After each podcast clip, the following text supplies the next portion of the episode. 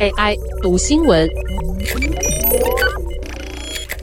大家早安，我是 Sky。自从 ChatGPT 爆红以来，人们不断讨论着聊天机器人的各种可能性。不过，AI 能做的事情还有很多。最近，一款运用 ChatGPT 技术的新软体 Artifact 就吸引了科技媒体的目光。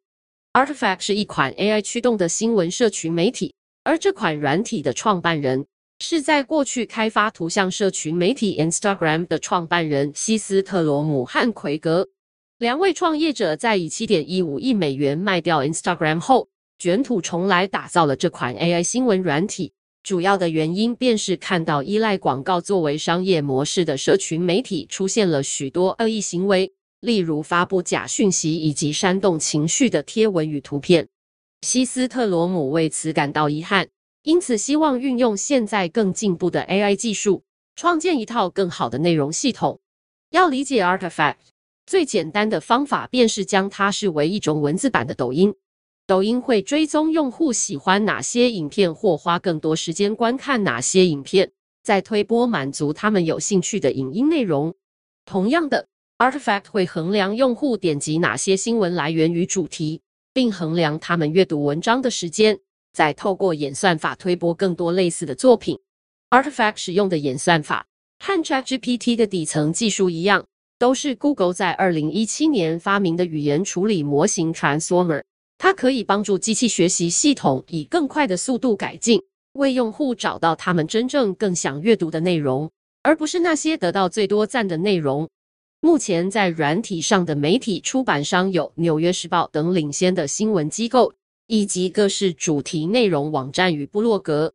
不过，并不是任何内容都能登上 Artifact。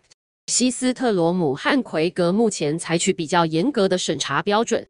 只有一线媒体和公认专业可信的部落格能通过。Artifact 除了作为个人化的新闻阅读器，似乎还向推特等文字型社群媒体下战帖。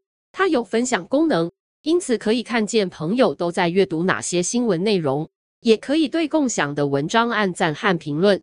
只要用户创建账号并汇入联络人，就可以与朋友展开基于新闻事件的线上交流。此外，Artifact 具有统计功能，用户可以掌握自己最常阅读的类别与最常看的出版商。同时，用户也可以指明不喜欢的出版商，软体就会减少显示他们。如果担心新闻会随着自己的阅读口味逐渐单一化，用户可以点击头条，看各报的综合头条新闻，避免过于陷入单一主题的困扰。实际使用过的科技记者分享。原本他以为 Artifact 就是一个行动版的 Google 新闻，但越使用就越发现它的神奇之处。这名记者认为，AI 内容个性化是有效的。他经常在 Artifact 的主页上发现自己想阅读的好文章，在其他地方却都找不到。在众生喧哗的网络世界，要找到高品质的新闻变得越来越困难。因此，Artifact 主打高质感媒体内容与流畅好用的软体使用者体验。的确能满足市场需求。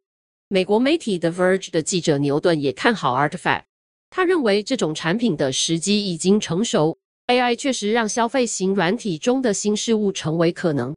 不过，只感新闻内容型软体与风靡全球的抖音 TikTok 终究有很大的距离。事实上，它们一个内容很长，一个很短，在某种程度上是逻辑相反的产物。在过去，也有不少人尝试打造优质的个性化新闻服务，像是二零一四年出现的 Zeit 和 Pulse，但他们都无法培养用户长期的使用习惯。上个月，总部位于东京，也是使用 AI 进行个性化新闻推荐的 Smart News，也是面临用户群下滑，裁撤了美国和中国百分之四十的员工。目前，Artifact 还没有明确的商业模式。只是先用希斯特罗姆和奎格自己的资金撑着，基于他们过往做出 Instagram 的成功，投资者可能很快就会找上门来。但 Artifact 要成为下一个 Twitter，可能还需要有更多功能演进，而能否成为下一个抖音，更是要看 Z 世代的阅听习惯，是否会从轻薄短小的影音回到长篇文字。但就这一点而言，并不是太乐观。以上文章由田梦欣编译，技术由雅婷智慧提供。